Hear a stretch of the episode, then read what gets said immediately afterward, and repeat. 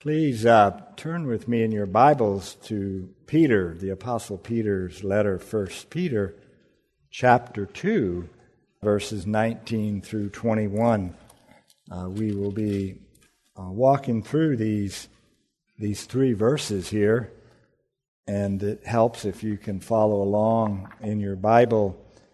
Uh, what's important is not my thoughts, it's the thoughts in the Word of God Uh, that are important, and if I can be of any use to you, I will help you understand God's Word. For in God's Word we have God's thoughts, don't we? It is possible to know the mind of God. That's what language is for, isn't it? Language enables me to share my thoughts with you and language enables you to share your thoughts with me. And our faith in the Word of God is that practical. We actually believe that.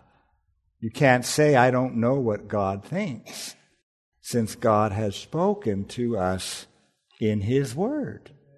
You can know what God thinks. What a wonderful thing that is. God's not the silent type, you know, that turns his back and doesn't have much to say. And it is written in His Word, and He's spoken through His apostles. Jesus chose Peter. If you want to know what Jesus wants you to know, you need to listen to His apostles. Jesus sent them so you and I can know what Jesus thinks. We believe that with all our heart in this church. Praise God for that. And boy, the verses he has here for us are quite, uh, quite challenging. We're resuming this morning 1 Peter chapter 2, verse 18. And there Peter begins to address various members of households. In the New Testament, that would be slaves, wives, husbands, and children. And in 1 Peter 2, verse 12, we know that Peter has this apologetic concern on his mind that Christian households do not give unbelievers excuses to speak evil against the gospel. That's his concern. Rather, the opposite. Rather, that the unbelievers, that, that our conduct would be honorable among the unbelievers, that unbelievers would recognize that you and I are different there's something different about us, that they would recognize that. And they would observe our good works, Peter said, and they would glorify God in the day of visitation. That's the context in front of the passage that we're studying on. Greek and Roman unbelievers, they could recognize the good things in a Christian household.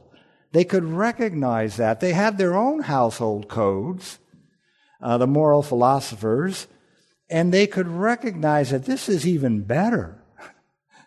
This household code is amazing. It's even better. And our New Testament contains those household codes in Ephesians in Colossians, here in 1 Peter. Very important for the church's apologetic witness to the world that the Lord has sent us into. We concluded two weeks ago that it's better when we translate the Greek term doulos, that we translate it as slave, not as servant. For slave is surely what most, if not all, Greek speakers in the first century would have understood doulos to mean. What God called those early Christians to do is far more difficult than what he calls you and I to do. It just is. We need to realize that it's far more difficult. And we had quite a few things to say about that whole subject uh, two weeks ago. I can't review that here this morning. But a significant part of our honorable conduct is how we submit to authority. We also have this attitude underlying submission. Verse 18, we have this command. Look at 218. Servants, be submissive to your masters. Slaves, be submissive to your masters with all fear, not only to the good and to the gentle, but also to the harsh. You know, that takes your breath away. This command, be submissive to our masters. We also have an attitude underlying that submission. Peter says, What? Slaves, be submissive to your masters with all fear. And that is with all fear to God, not to man, with all fear to God. And we explained that a couple weeks ago, that that's how we ought to understand that. Be submissive to your masters with all fear toward God. Just as we were urged to submit to the civil authorities as slaves to God in verse 16. So too, in this household sphere, Christians see, we see our Heavenly Father behind every earthly master.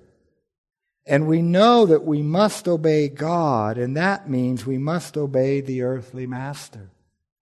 That's the perspective of our obedience. We're not simply obeying that earthly expression of authority. We're seeing that that earthly expression of authority, whether it's a master or a boss or our husbands or children, your parents, or our civil authorities, the authority of the state, as a Christian, we're understanding that those expressions of authority ultimately are God's expression of authority to us. And that revolutionizes a Christian's response to authority. It's, it's revolutionary. I don't know what other word to use. It revolutionizes the home. It revolutionizes Christians in the state. It revolutionizes Christians in the workplace. It revolutionizes children's attitudes toward their parents. And you and I are called to that for conscience sake. We're obeying that master because our consciences are captive to God. The second part of verse 18 is, is where the passage, of course, gets very challenging. Submission is required even to the harsh and unreasonable authorities. Servants, slaves, be, be submissive to your masters with all fear. Look at what he says. Not only to the good and gentle, but also to the harsh. I very seldom in my years with Lockheed Martin, had to submit to myself to harsh managers. Very seldom. I can think maybe of only one, one or two occasions where I was called to do something that difficult. so we have it easy. Not only to the good and gentle, but also to the harsh. This is a hard pill to swallow. Such a startling command requires further justification and motivation. Justification in the sense of why am I called, even commanded, to submit to harsh authorities? Motivation. Peter, this isn't easy. Help me be motivated to obey this command. It requires justification and motivation. But in the following verses in this passage, he supplies both. He supplies the justification and the motivation to do this, to do this difficult command. We will focus this morning on verses 19 through 21. And we learn as Peter continues that the reason for submitting is transcendent. It's a big word, it's a good word. The reason for submitting is transcendent. We are to become like Jesus Christ. We are to image Him to the world around us. We are to show forth Jesus Christ. That's why we're being called to this. That's the reason. How are they going to know what Jesus is like. How are they going to know that? By looking at your life. That's a predominant way the world is going to get introduced to who Jesus is. is by looking at your life and my life. And Peter's calling us to show forth in the image Jesus. That's your calling. That's a high calling. It's a transcendent calling. We're to become like Jesus Christ.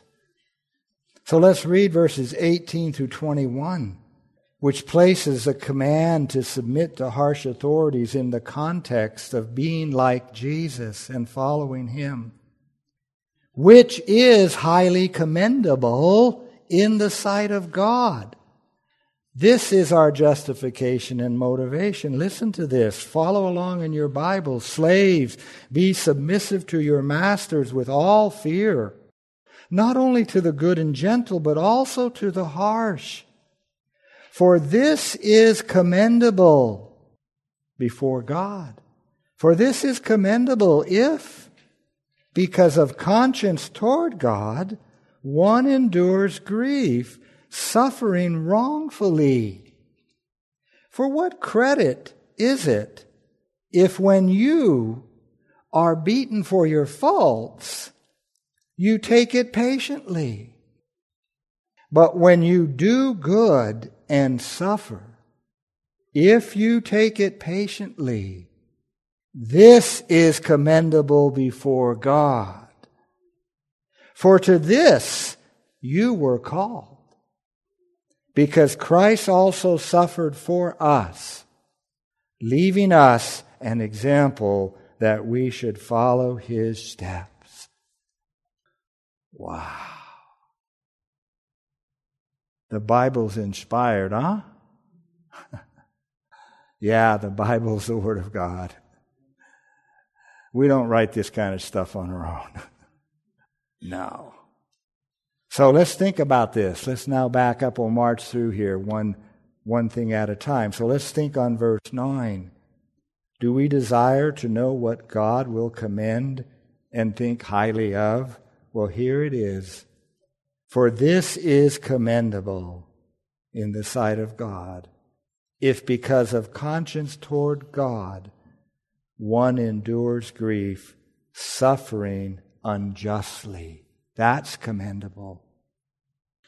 The reason we should submit even to the harsh is because of conscience toward God.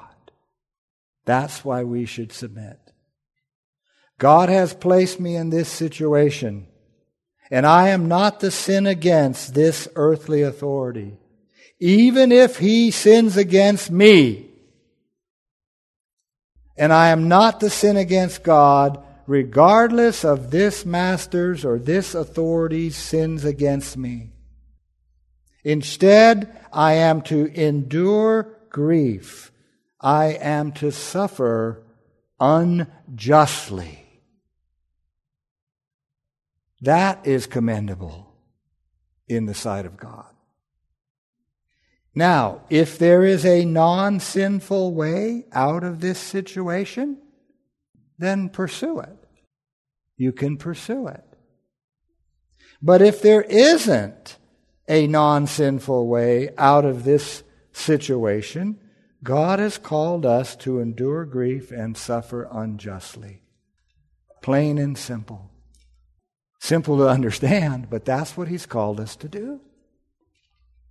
And doing so is commendable in the sight of God. There's your motivation. You want to be commendable in God's sight? Behave like this. That's your motivation. Jesus said that. Blessed are you when they speak all kind of vile things against you for my name's sake. Rejoice and be glad in that day. Okay? There's your motivation. Being commendable in the sight of God.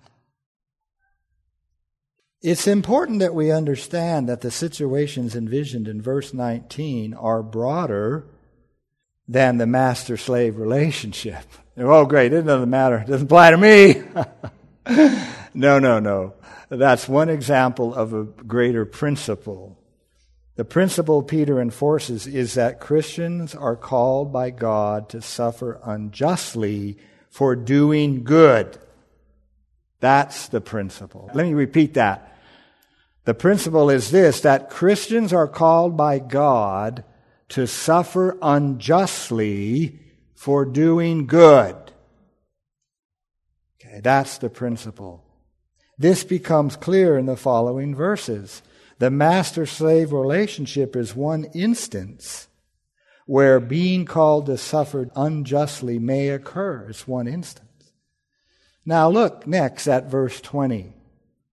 In the first part of verse 20, we are told what isn't commendable behavior.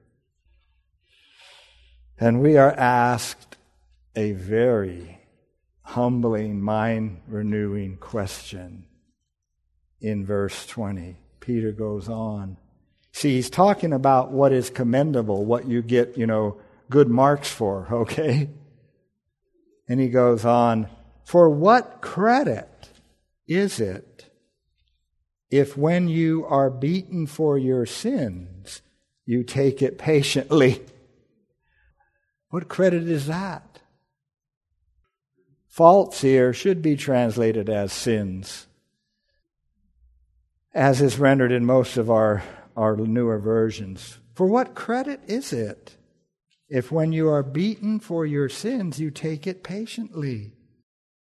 That translation shows how it's clearly related to verse 20 to 22. Christ unjustly suffered what? And committed no sin. That's where the passage is going. He suffered unjustly and committed no sin. Now, is not this a humbling, mind renewing question?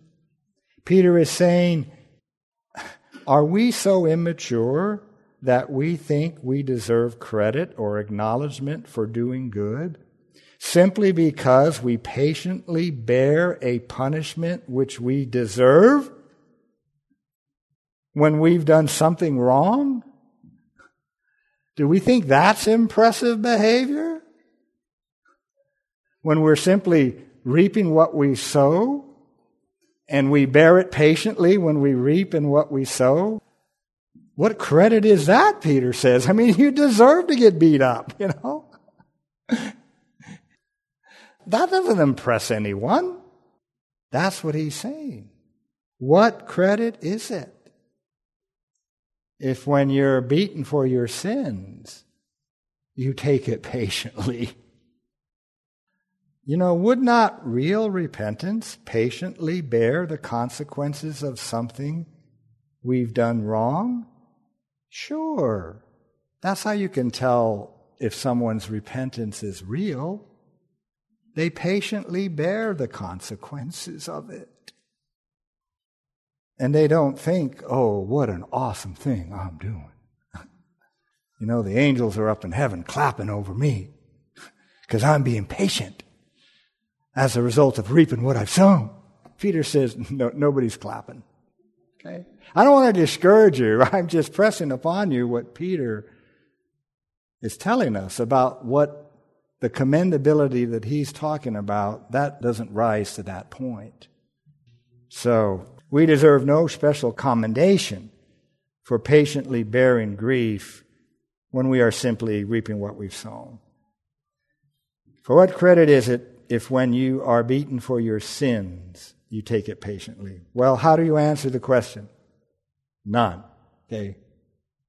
That's not what I'm talking about, Peter's saying. We're going to higher levels than this. Praise God. Okay. He wants to lead us somewhere higher and bigger. Okay. That's where he wants to lead you to. You know, to kick up a fuss when we are reaping what we've sown is childlike behavior. And you know that, parents. You know when your children are little, even when they're big. Man, do they kick up a fuss when you ensure they reap what they've sown. It's childlike behavior to do that. May God mature us out of that as Christians and in our relationship with God Himself. Well, in the second part of verse 20, we have a second description of what is commendable. He gives us another one. But here's what's going to be commendable. Second time around, he expands a bit. But when you do good and suffer, if you take it patiently, this is commendable before God. I love that statement. I mean, it, it kind of makes you feel about a quarter inch high, maybe. But when you look at that, you just say, Yes, that's right. That's commendable before God. We have now stepped into the realm of supernatural power, supernatural behavior. Okay, we've stepped out of moralism. We've left moralism behind now. Okay, and now we're into Christianity. We're into the real thing here of following Christ. But when you do good and suffer, if you take it patiently, this is commendable for God. There are three things we must do in order to be commendable before God. First, when you do good, that's the first thing. We're engaged in doing something which is good and right, not doing something that is wrong. We're engaged in doing something that is good and right. We must be doing good. We must be obeying God. We must be living in a way that is obeying God. And we must be doing what we are doing because of conscience sake, what? Toward God. It's my conscience captive to God's authority that has led me to being doing this. And yet, I am suffering because of it. I'm suffering because of following my conscience captive to obeying God. That's what has led me into this situation of suffering. That's what we must be doing. Doing good. In the specific case of this passage, I'm submitting to my earthly master, and in doing so, I'm obeying God. That's doing good. Is this commendable? Not yet. Not yet. Second, but when you do good and suffer, suffering as a result of doing good. I've already expounded that extemporaneously. That's the second thing. We must be doing good and what? Suffering because we're doing good. That's second. In other words, I must be suffering unjustly. Okay? I must be suffering unjustly. Am I commendable now? Not so soon. Not yet. Not so soon. But when you do good and suffer, if one more one more height to climb, if you take it patiently. That's the third step. If you take it patiently, this is commendable before God. What does it mean to take it patiently or to endure? First, in this context, it means to continue obeying the command, in this context of verse 18. Slaves, be submissive to your own masters, fearing God. To take it patiently means to continue. Continue obeying the unreasonable, unjust authority. That's what it means to bear it or to endure it patiently. The principle is continue in whatever good behavior God called you to, which occasioned the suffering in the first place. That's how Jesus lived suffering for doing good did not stop him from continuing to do that very good. That's how Jesus lived 33 years of his life. That's how he lived. The second thing in taking it patiently is it also means to refrain from practicing other sins when mistreated. Jesus shows us what taking it patiently looks like in verse 23. We're going to get there next week. Who, when he was reviled, he did not revile in return. When he suffered, he did not threaten. That's what it means to take it patiently, not returning evil for evil. That's what it means to take it patiently. Matthew read it in Romans 12. Paul teaches the same doctrine. Do not return evil for evil. That's what it means to bear it patiently. So, in our passage, what is commendable is that which is uniquely Christ like. That's what's commendable. This behavior is uniquely Christ like. Christ is unique. And our behavior, your behavior and mine, are to become more and more unique like him. That's commendable, Peter says. Professing Christians who can't bear an injustice patiently when dealing with the rest of humanity, including evil civil authorities, are a poor witness of Christ. And when I've behaved that way, I've been a poor witness to Christ. I've backed up to the larger context here by saying that. That's Peter's largest concern. What are people going to think about Christ since they know you've told them you are his representative? That's Peter's concern. What are they going to think about Christ since you've told them that you and I are his representative? That's what Peter's urging us to think about in this chapter. Christians have a right and duty to oppose injustice wherever we encounter it. Don't don't misunderstand some of the things I'm saying. I've, I've put the civil authorities in here. We have a right and a duty to non sinfully oppose injustice wherever we encounter it. That adjectival phrase, non sinfully, is extremely important when we oppose unjust authorities. Enough said. But injustice, but such is no excuse to not behave as described in this passage and commanded to in this passage. Now, all of this becomes clearer when we get to verse 21. We are called to behave like Christ to follow his steps. So in the next verse, Peter goes on, why, Peter, have you, have you told us all this? He tells us in verse 21, for to this you were called, because Christ also suffered for us, leaving us an example that you should follow his steps. That's why.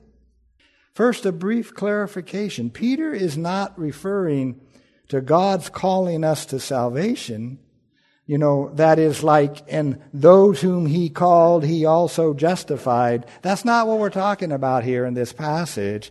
Peter is referring to our calling in the sense of what is our job.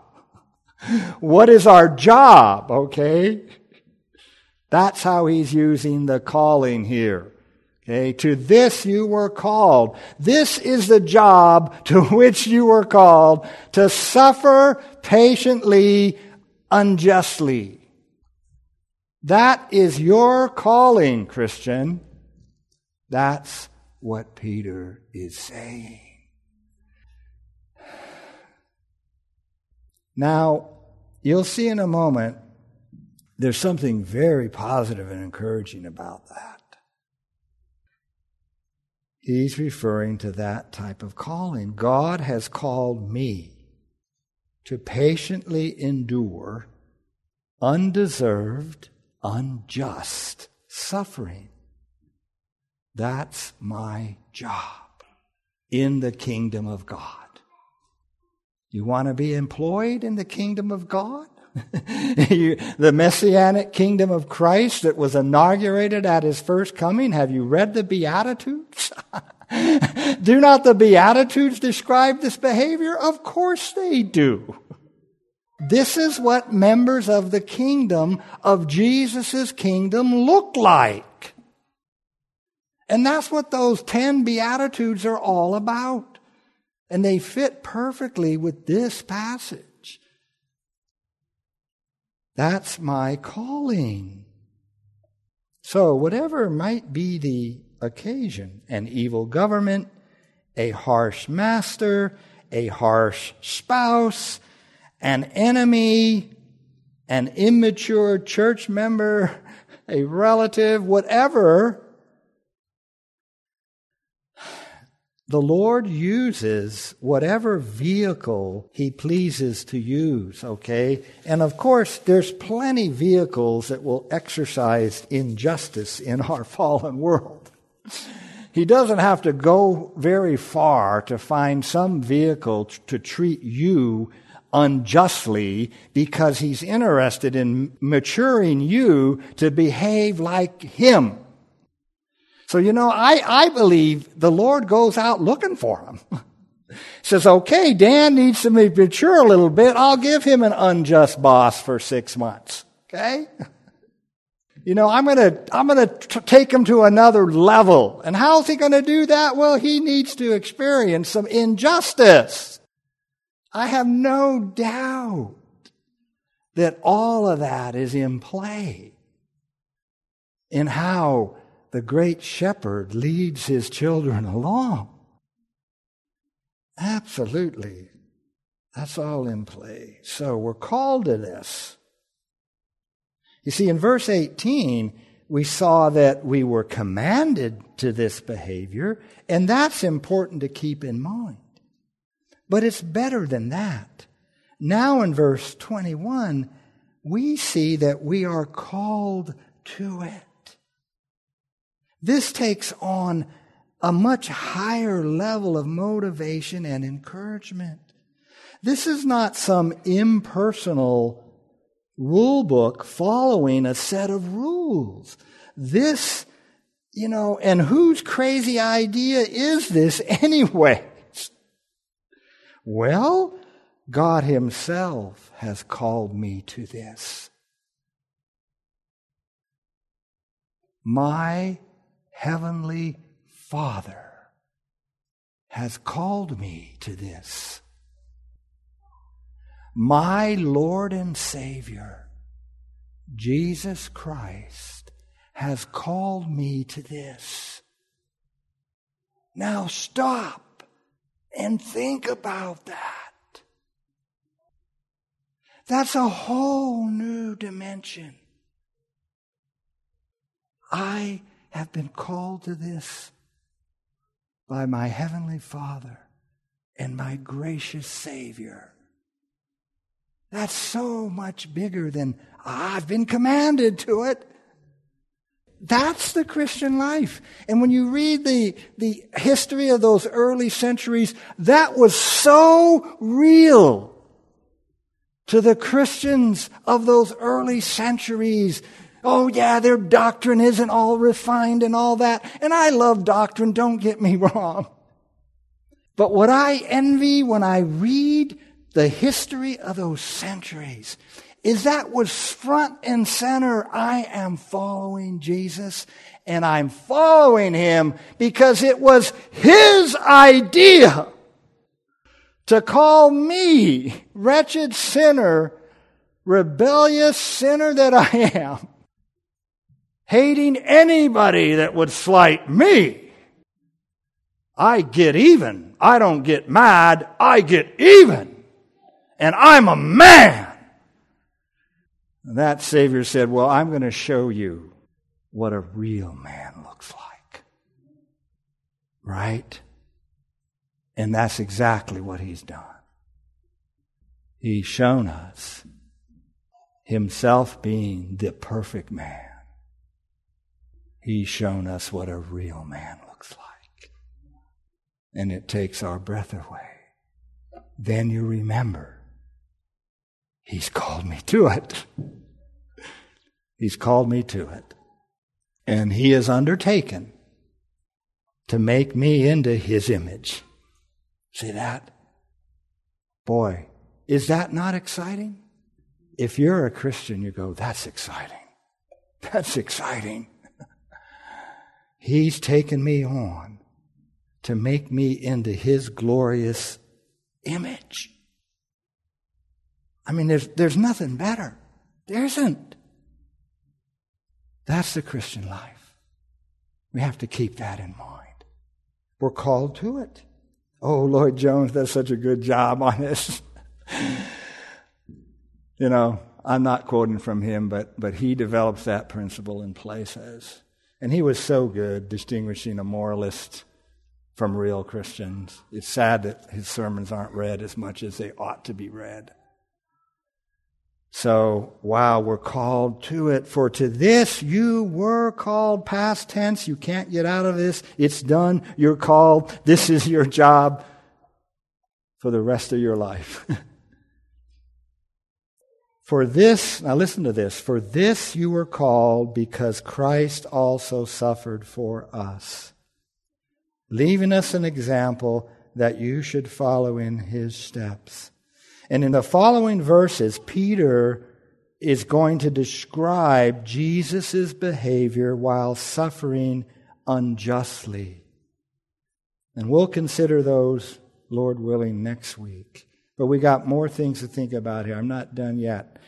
We will consider verse 21, Lord willing, next week. But at this point, you see, let me say this Christ's suffering for us was the greatest injustice that could ever have taken place. Okay? For he suffered for us. Put the adjective in there unjustly in our place. You see that? He takes us right back to the gospel in that expression. And I'll have more to say about that next, uh, next week. Now, to reinforce this a little bit, where are we in comparison to the behaviors described in this passage? And I can summarize the exhortation of verses 19 through 21 as describing four levels of maturity. There's four levels of maturity here, but I'm going to call them level zero to level three because the first level really can't be called any level of maturity at all, okay? But there's four levels here. Level zero. I'm wrong. I'm suffering because of my sins, but I still complain and blame others when I reap what I've sown. That's level zero. Because when you and I are behaving on this level, we are behaving like unbelievers. I'm not saying you are an unbeliever when you're behaving that way, but I will assure you, you are behaving like an unbeliever that will not accept any responsibility for what they're reaping. They're reaping because of their disobedience and sin. And they won't accept responsibility for that. That's level zero. You're reaping what you're sown, and you're blaming others and complaining about the fact that the Lord is pounding your, your hiney. because he loves you? He's disciplining you? This is not honorable behavior before unbelievers. Level one. There's progress. Level one I'm wrong. I'm suffering because of my sins, and I don't complain and blame others when I reap what I've sown. Ah, okay. Now that is significant progress. Level one. I'm wrong. I'm suffering because of my sins. I've reaped what I've sown, and I'm not complaining. I'm still suffering because I'm wrong, you see. In these first two level, level zero, level one, you're suffering because of your sins in level zero and level one. But level one is a lot of progress, you know. I'm suffering because of my sins, but I'm, yeah, God, you're right. You're just. I'm simply reaping what I've sown. Thank you for, for leading me to acknowledge that. Thank you for leading me to say that's wrong and ask your forgiveness for that. Thank you, thank you. L- level one, praise God. That's, that's a good level to be at. It's not where Peter plans to take us, but it is good. So I don't want to discourage you. Uh, levels one, two, and three are good, but they're not Christ like. Okay. So that's level one. Okay. Level two. I'm right. See, now we've transitioned to I'm doing good things. When we get to level two, it's no longer I'm sinning. When we get to level two, man, I'm doing what's right. I'm right, I'm suffering unjustly, but I engage in impatient behavior and return evil for evil. Yeah, I'm right. I'm suffering unjustly, and I engage in some other kind of ungodly behavior whether I return evil for evil or whether I just go off in some other ungodly kind of behavior. What's the problem there? I'm not taking it patiently. I'm not up to that other requirement for commendable behavior. Now, it's good. I mean, wouldn't it be blessed if most of our suffering was because of righteousness' sake? wouldn't that be blessed? I don't know about you, but most of my suffering in my life been because of folly and sin. and that's true for almost all American Christians. Most of our suffering, we're down on level zero, level one. okay, we're not suffering because of righteousness' sake. You know, level two here is, yeah, that's a good level to be at. I'm beginning to suffer unjustly for righteousness' sake, but I'm not bearing it patiently not bearing it patiently. Well, level three, I'm right. I'm suffering for doing what is right, and I bear it patiently. That's level three. And these are all very distinct. I can identify all of those in my experience very distinctly. And I think if you will examine your own life and think about those four levels, you will find you've been in all of those and and maybe you just you know you need to acknowledge in any given situation where you're at in those zero through level three as as you work through that. Now peter's answer to the question as to why we should continue to obey harsh masters is startling to members of a culture steeped in a man centered concept of personal rights. And everyone is insisting on all their rights all the time. That's the culture we're in. Everyone is taught to insist on all your rights all the time.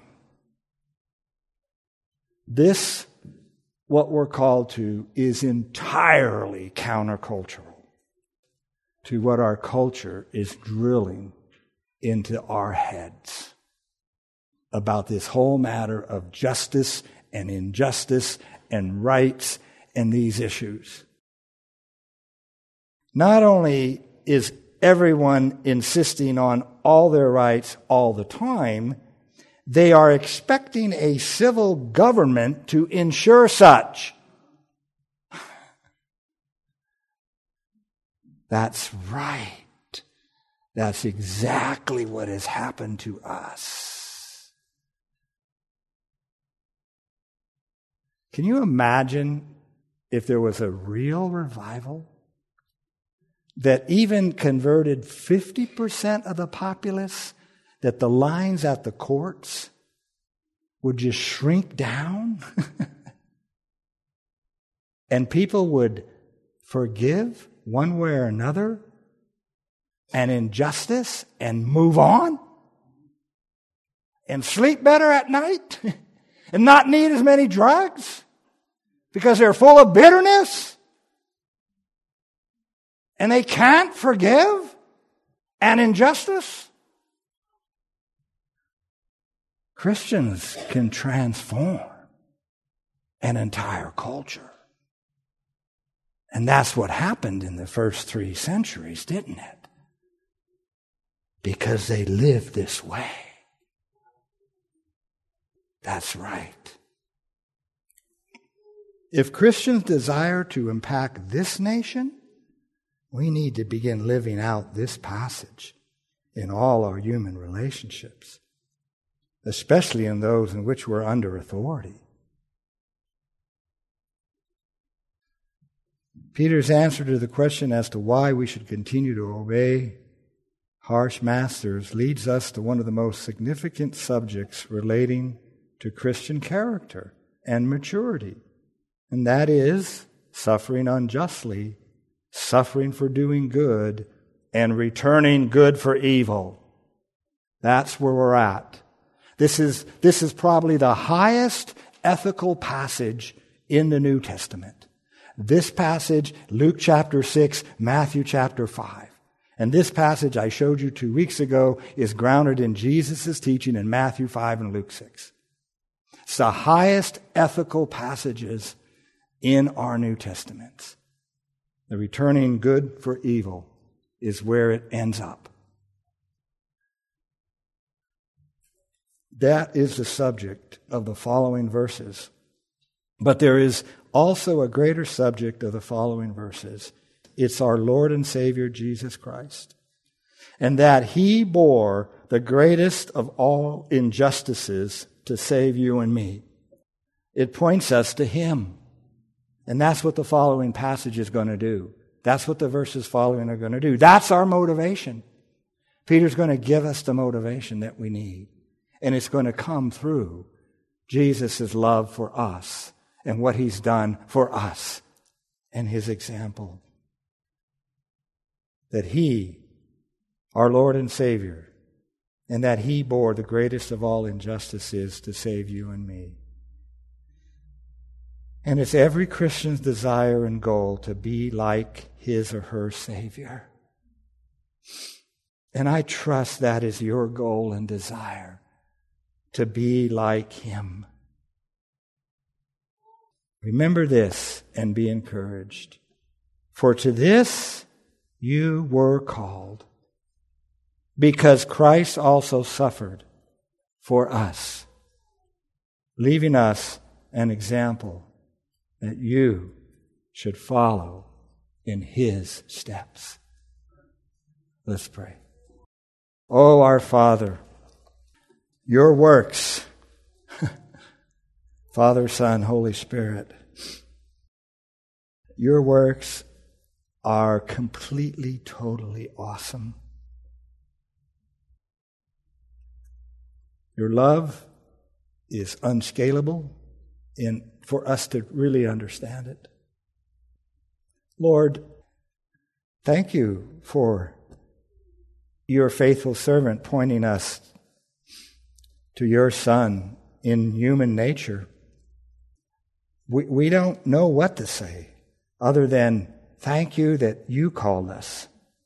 Father, this is your idea. So help us. Help us as you've promised to do to remember these things when the injustice from whatever source comes our way. Oh Lord Jesus, Help us use those occasions to image you. Lord, help us use those occasions when we're treated unjustly as opportunities to show others who was the ultimate one treated unjustly to love on us and to redeem us. Help us think these ways, Lord. We need to be more heavenly minded.